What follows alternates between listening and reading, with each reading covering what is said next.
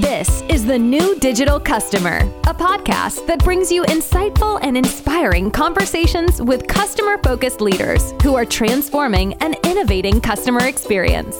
And now, your hosts, the CEO of Brightloom, Adam Brotman, and Chief Product Officer, Ben Straley.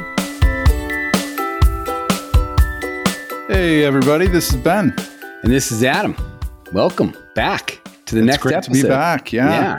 So uh, today we have uh, a special guest, Kabir Shahani, the CEO of Amperity, and it's appropriate uh, given that we've been the last couple episodes we've had no guests just to kind of start the new year, start a theme around data, all the things that consumer brands can do with data, companies can do with data, all the opportunities and challenges, et cetera. So you couldn't have a better guest than Kabir because Kabir uh, has worked around data and his company is very focused on data. So, Kabir, welcome. Thank you, Adam. I'm, I'm feeling uh, inspired by that music. Like I'm we're off to a good start. I'm like, I'm, I've got to skip in my step. well, that's good. And uh, we all have like hard stops at the top of the hour. So, this is going to be a tight, good podcast here. So, let's roll. So, Kabir, can you, uh, we're really glad to have you. Can you, tell everyone a little bit about yourself and about Amperity, and then we'll start diving into the themes. Yeah, thanks for having me on. Uh, as you mentioned, fortunate to be the CEO of Amperity. Uh, our mission is to help people use data to serve the customer. Uh, I have been obsessed with the idea of how people use data pretty much. I mean, probably you could go all the way back to elementary school and when I started using bulletin board services to consume information uh, on uh, what was uh, kind of the predecessor to the World Wide Web, if you will. Uh, but really got my fix uh, studying informatics in college. And uh, a few years after that, was fortunate to start a marketing automation business where I got a chance to really understand the commercial viability of using data and how uh, companies were using data for marketing. And when we started Amperity a few years ago, uh, you know, the inspiration really hit us where the applicability of data to an enterprise and to the consumer experience in particular is, is pretty dramatic. Uh, and the opportunity to help people use data to serve their customer in a lot of different ways, whether it's customer service or marketing or analytics or how they do their own business planning, uh, was really fascinating. And so we're, we're excited about the mission we're on now. That's great, uh, Kabir. And um, you know, given the trajectory that that Amperity is on, and the the sort of breadth of of uh, companies that you're working with today that are using your platform. Um, talk a little bit about the, the some of the the emerging trends and um, interesting things that are happening um, with the companies that you're working with and the and the sorts of things that they're really uh, looking to do or seeking to do with with the data and the platform that you're providing.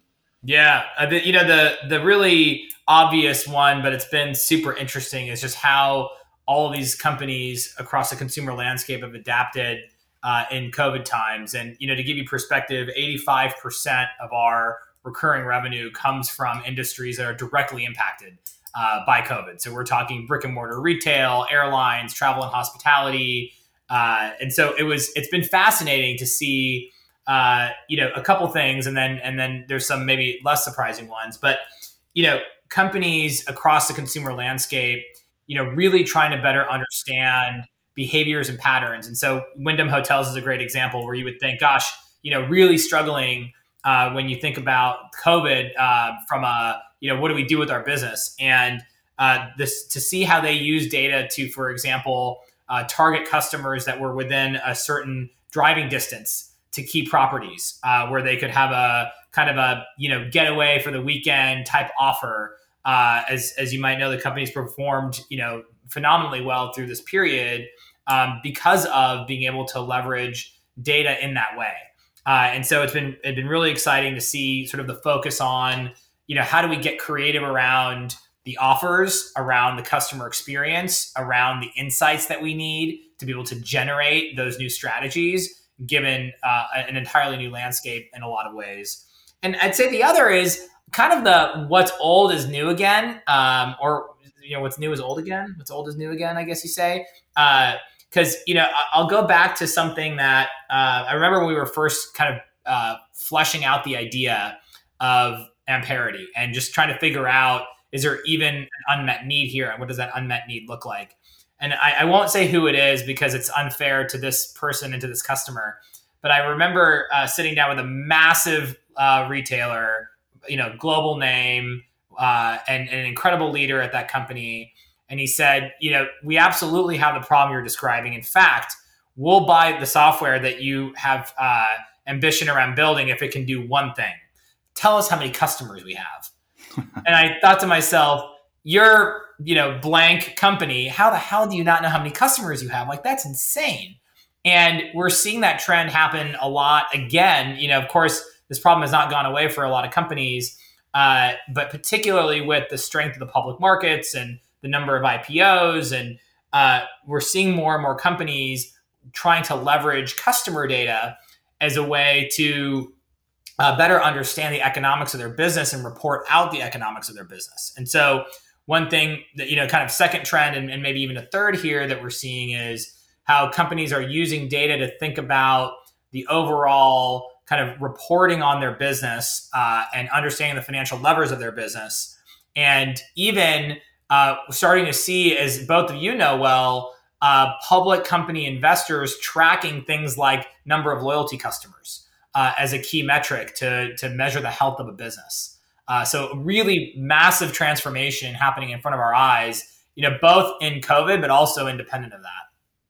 So I'm that that raises some really interesting questions and, and things that we've talked about in in the past and recent podcasts. Um, one of them is I'll ask two questions and then you can take them in whichever order you, are comfortable. But one of them is um, just the nature of of the size and dimensions of the businesses that are really kind of figuring this out now. Um, what sort of a sense do you have for any patterns there? Is it just sort of endemic to any customer facing business? And then the second question is within these organizations, where where are the pockets of um, of interest that are really driving this uh, engagement with you? Is it is it very broad now, or is it sort of focused on particular uh, areas of of these organizations?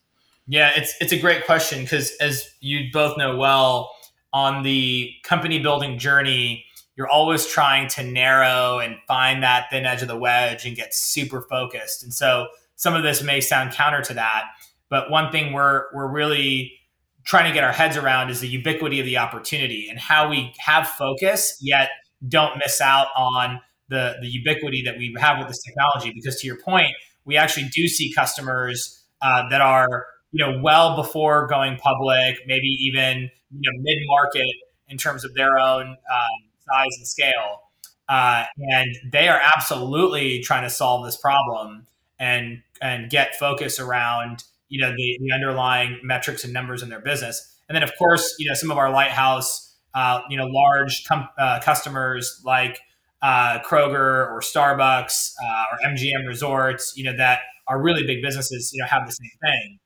And that you know has that's sort of the I would say the less surprising part because we we had a deep understanding of the the, the business problem that you know any consumer facing business you know was trying to tackle. Yeah. But to your point around the functional uh, intersections, you know, it started out. I'd say you know we've had product in market for a little about three years, call it, and a lot of the use cases were very marketing oriented early on, right? Not surprising. How can we, you know, grow market share? How can we sell more stuff? How can we cross sell? How can we, you know, drive repeat buyers and all that and use data to help inform, uh, you know, capability we have there with companies like Brightloom. And, and over the past, call it 12 to 15 months, the diversity of that has increased dramatically. We went from yeah. marketing to marketing and then analytics teams uh, and now it's the finance function in a lot of companies that want to, you know, onboard this type of technology. Um, and so it really is a horizontal view of data. And I think we'll start to see companies elevate that in their own organizational structure over time and have data be uh, and, and customer data be something that is truly cross functional. Um, Kabir, I think uh, you know one of the things that we had talked about in a previous that Adam and I had talked about in a previous uh, uh, episode was the the sort of five basic use cases that we're seeing for data, and you've touched on on several of these already. Um, starting with marketing because that tends to be where our focus is as as you know as Brightloom, but beyond that to um, business intelligence, which you mentioned. uh, in the finance realm with sort of forecasting and benchmarking and business planning, and then the the um, the last area was really around R and D, you know, product R and D. So really understanding um, trends in customer behavior as it relates to the sorts of products and services that um, uh, you know the business is in the business of providing to customers. And I'm I'm curious if you could sort of go a little bit deeper into where you are seeing, uh, or maybe you have a few kind of interesting examples of how customers you're working with are solving problems in in one or the, or more of those areas with data and your platform. Yeah. Yeah, no, it's certainly it's it's uh it's super fun to watch when you put capability in users' hands. Yeah. As as you know well, what they do with it, and you know Brooks Running comes to mind as an example where uh, early on they they started to extend utility of data in a way that we hadn't planned on uh, in, our, in, our, product, uh, which we welcomed, of course. And you mentioned it, R and D was was super interesting. Hey, you know we're the world's best running shoe company, and uh, we have a bunch of data now uh, in Amperity that we've collected around our customers, and we're really honoring and using around our customers. And we're able to really precisely look at return patterns and understand, you know, how often is this particular model of shoe coming back versus when somebody's buying a new one because they, you know, wore out the old one. And using customer data as one of the inputs into product development was something we would not have uh, thought about ourselves, um, which is what I love about kind of the co-innovation with customers and when you can put capability in their hands. And I think the same applies to partners. Like the, the partnership we're building with Brightloom is such a great example of this because the thing that, you know, oftentimes I think some companies, um, unfortunately, are uh, are oversimplifying the set of challenges that exist inside of any one of these consumer businesses, as you know. And there really isn't a one size fits all. Uh, it's going to be very difficult to have you know an end-to-end platform uh, that can do everything for every function including the underlying sort of data substrate and so we think a really important part of bringing to life these use cases uh, whether it's product development or whether it's better financial reporting or whether it's better personalized hyper personalized marketing to drive incremental lift is you have to have the data substrate if you will combined with the best in class functional capability in each of those areas. And so integration with a company that's going to drive loyalty uh, and drive revenue like Brightloom, or integration with a company that's going to help ensure good financial reporting, uh, you know, like a Tableau, uh, or you know, in our case, even uh, integration with the underlying data warehouse, like a Snowflake. Like these, the, the ecosystem is so important because uh, if if you have a neatly orchestrated ecosystem of tools that are both horizontal, like Amperity, focused on the data, and then the functional products that are focused on what users in each of those lines of business are trying to do, then you create magic for yeah. your, your users, and your users create magic for the consumer. Uh, and that's what we see in a bunch of these customers where we're fortunate to work together. Yeah, you know, it's funny. Speaking of magic, uh, you know, Bright Brightloom has only been around really in its current form for a little over a year. We're just now seeing our first examples of customers running campaigns using our smart segments and and seeing positive results. And, you know, you know, it's how it's supposed to work, but you'd you should see Ben and I on some of these customer calls where you know us we're, we're just as excited as the customer because it is it is like magic, right? It's like everything with technology, when it works well, it's almost indistinguishable from magic, is that famous quote from like Arthur C. Clarke or whatever, right? And yes, and that, yes. And that is that is totally what you're saying. And I, I and, it, and with data, it's it's it's the same thing, right? Because it's in fact, in some ways, data is so invisible and so difficult at times that if you can get it out of the ground, so to speak, and get it into use, uh, it's amazing what, what, can happen. Let, let me ask you a question, Kabir, because you know you're you you've been doing this for you know your whole career. You've been you know, Amperity's been around uh, for a while and it's successful, and you know we're excited to be working with you. But you know one one thing that is interesting is when Ben and I talk to customers about the power of using their data. Um, you know, you get you get so many different types of reactions from the customers. Uh, universally, they all they all get there's there's power there and there's an asset there to be leveraged, but it's sometimes people are excited about it sometimes people are scared Um, sometimes they're confused. What would you say, without getting into specifics, like what would you say are the um, most common uh, either misunderstandings that that customers have around their data, or what, or, or just what are some surprise? What would be surprising for our our listeners to hear? Because you know you're in it every day. You've been doing it your whole career. Like, give us give us some thoughts on you know kind of what you find and and kind of you know that, that process is sort of that learning process on the part of the customer a lot of times. Yeah, you know, it's changing really rapidly, which is the really fun part, as you know, of, of an incredibly dynamic space that we're all in together. And I love the analog you use. It's it's right on, which is getting the data out of the ground uh, is really hard to do and requires a specific set of tools. That's different than okay. Now I've used a set of tools to get the data out. Now I want to go activate it. Uh, and how do I think about that piece of the the value chain? And historically, I'd say the awareness of hey, we have a lot of data. What do we do with it? Uh, was pretty low. Um, I think a lot of companies, you know, four or five years ago, undervalued the the first party data they have and how to think about it. And it's it's literally been, as far as I can tell, close to 180 degree flip uh, today, where there's a tremendous amount of awareness around the value of the first party data that any company has, and the their their inability to use it effectively. Uh, and so we're, we're finding that there's this incredible triangulation between awareness of the issue, uh, desire to solve it, um, and an understanding of the impact that you can create when you actually bring that data to life. Uh, and so I, would say that's a, a, big evolution of the journey for sure. No, that's it. And let, let, let me let me pull that a little bit further. So when what have you found at Amperity now that you see what you're saying is that there's a, a 180 degree flip. There's more awareness that the data is valuable, that they can use it, that they should be using it. Um, what when you start to get in with your customers now, what tends to be sort of the the journey, not so much the sales journey, but just like the understanding journey. Like, yeah, they, what, what, what, for example, I'll be specific. Like, what tends to be one of the biggest sticking points? Like, you get in there, like, let's do this. Okay, like yeah. you're beyond you're beyond sort of having to convince them I'm in, let's go. What what typically is one of the first things that you run into that you have to kind of muscle through a lot of times? Yeah.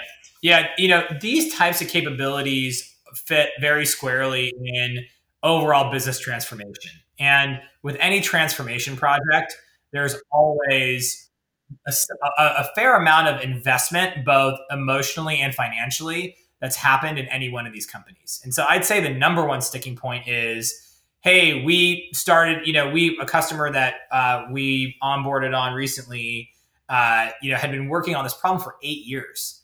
And so you can imagine if you're part of the team that was involved in, you know, building capability, trying to actually bring to life some version of a customer 360 and, and with good reason, right? There's a lot of great work that's done. And so I think part of the approach and the approach we try to take is well let's leverage all of that good work. Let's build on that versus and giving you the opportunity to assemble the right set of tooling and the right customer data ecosystem versus requiring you to do a whole hog change.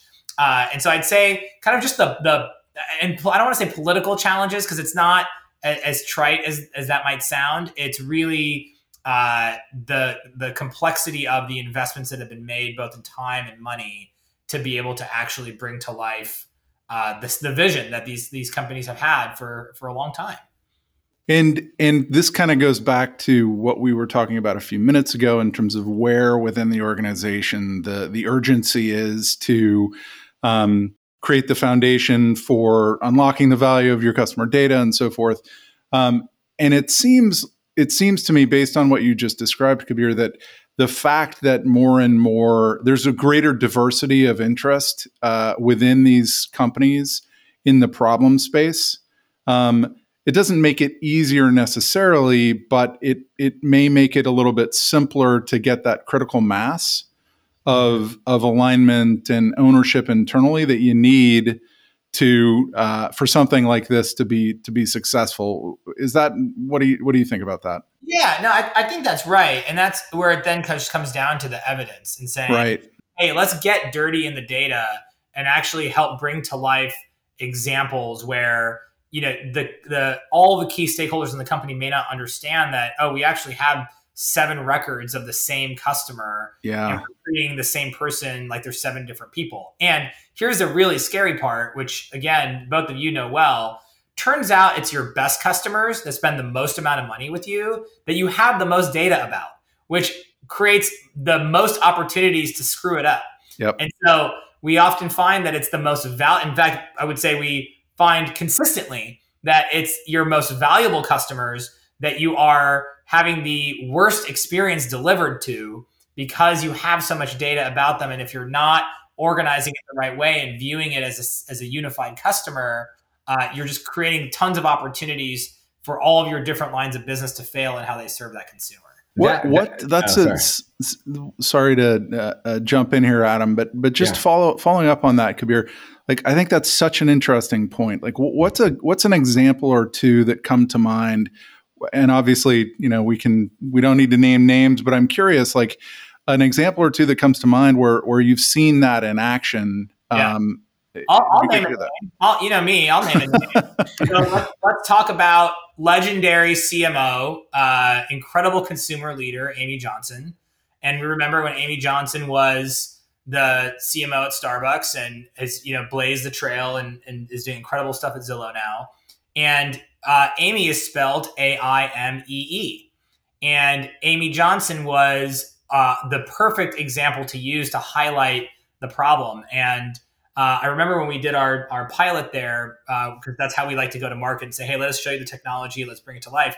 It was like, well, let's pull up the record of Aimee Johnson and see how we were treating her before uh, we deployed Amperity.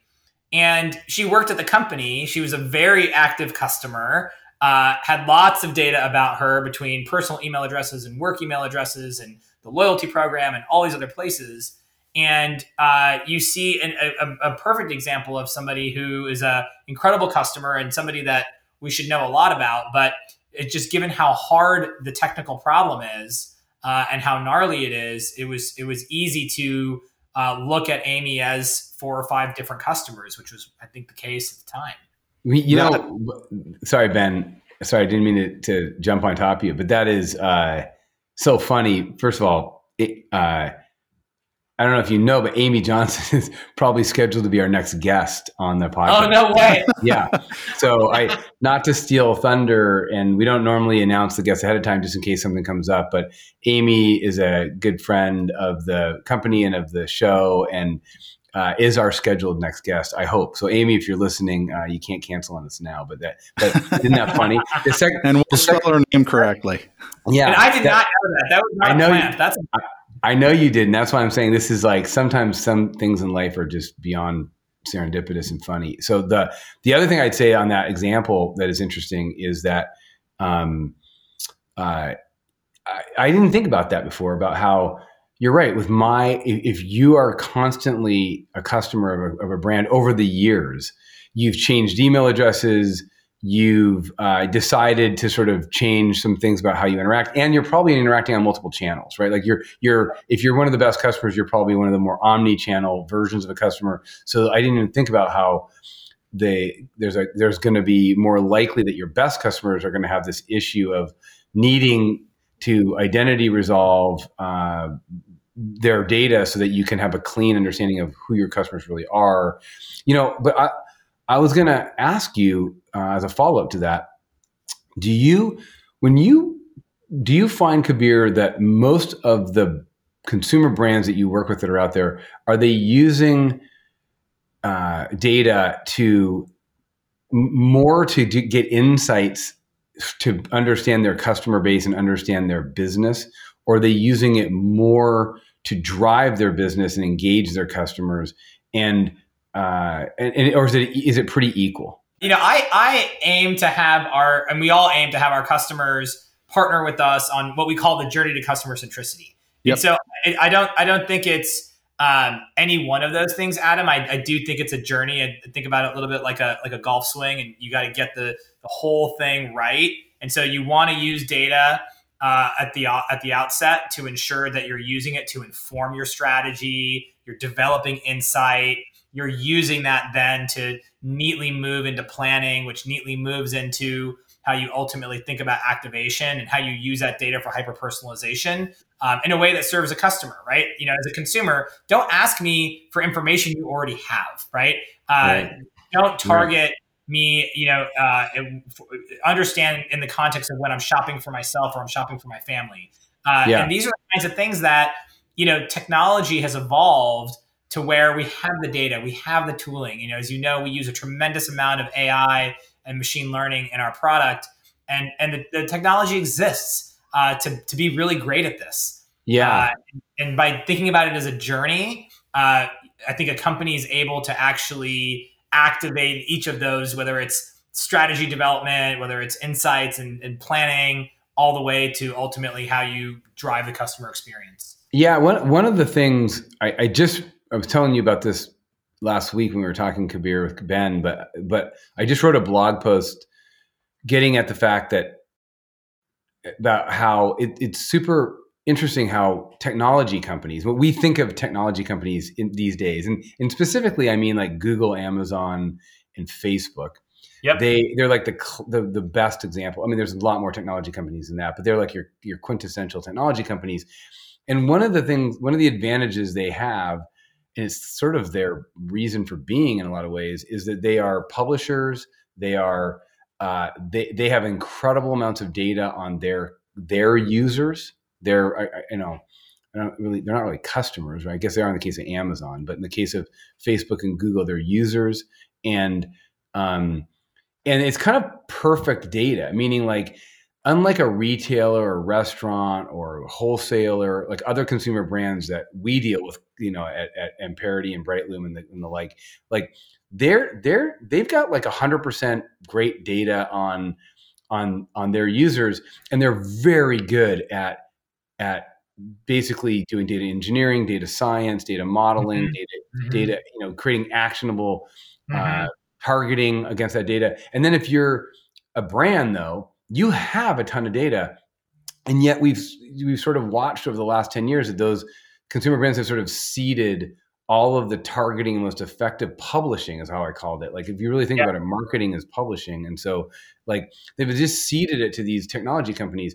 But because of companies like Amperity, for example, and even Brightloom, hopefully, like these brands can sort of take that back. They can become technology companies in their own right. And I just yep you know, I'm I'm so excited about what you guys are doing in Amperity around in that regard because to, what do you call it like the sort of the the base layer or whatever you call that uh, for dealing with data.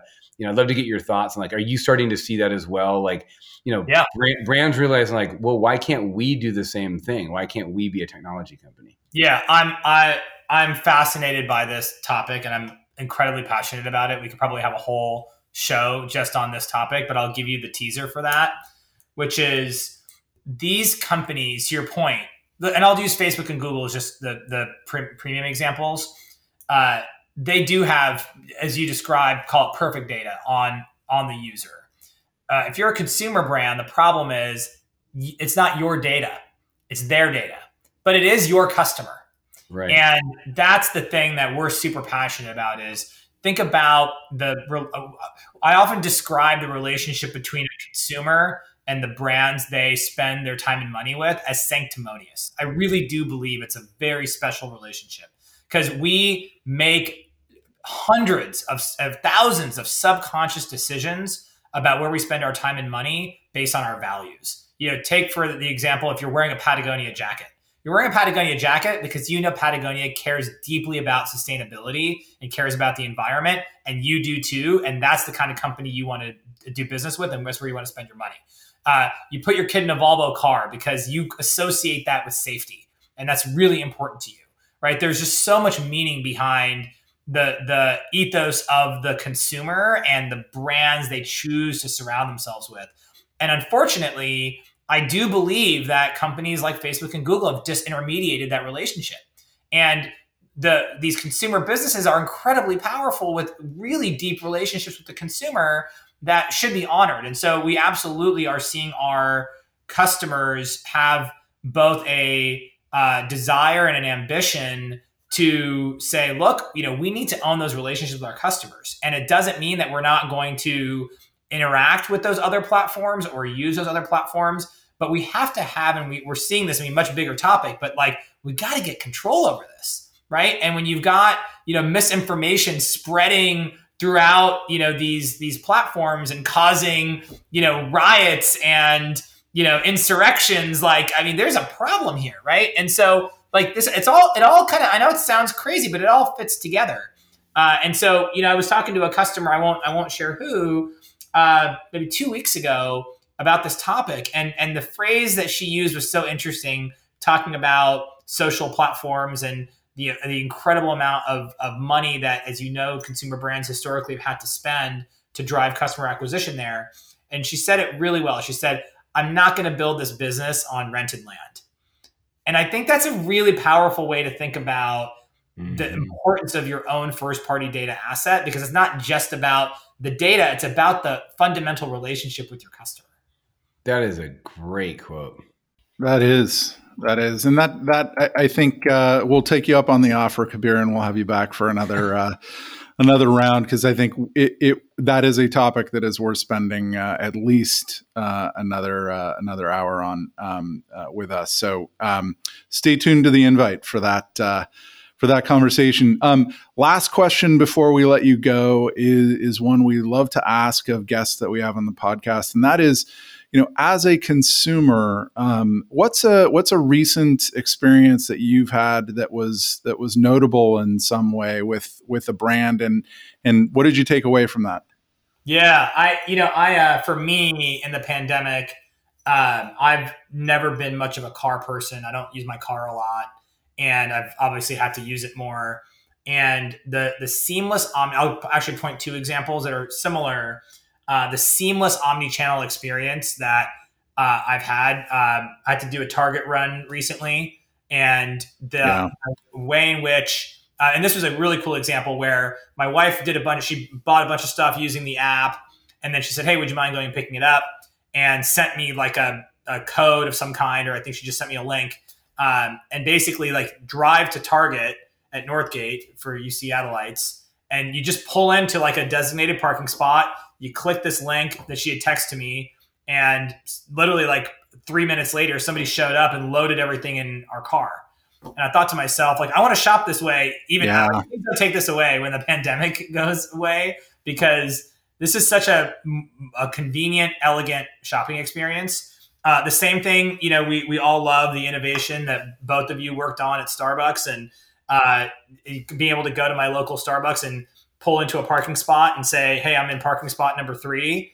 And somebody comes out super friendly and, you know, you're excited to greet them and they're excited to greet you and they hand you a fresh cup of coffee. I just, I think those kinds of the way in which, you know, your mobile device and your in-home experience touches the physical goods and you can kind of experience that in a really convenient way uh, has, has been really uh, amazing to be a part of those are those are such good examples of of again another theme that we've sort of uh, come back to over and over and over again over the last year with this podcast and that is the amount of sort of pressure on businesses to be innovative and to to innovate quickly and then the the innovations and the inventions that ha- are coming out of that they're going to stick around um, for the foreseeable future. It's it's one of the the aspects of the last year that I think is going to be really exciting to uh, to watch and see how it unfolds going forward. Um, well, well, Kabir, uh, thank you so much for uh, spending some time with with us on the podcast, sharing your knowledge and experience with Adam and and me and our listeners. Um, and to our listeners, uh, check back soon for another conversation focused on digital customer experiences. And until then, be happy and stay safe. Thanks, guys. Thanks, Kabir. So fun talking to you guys. Thank you so much. It was great. Thanks. Thanks so much for listening to the show. You can subscribe wherever you get your podcasts. For more information on what Adam and Ben are building with their teams, visit brightloom.com and follow them on Twitter at Adam Brotman and at B. Straley.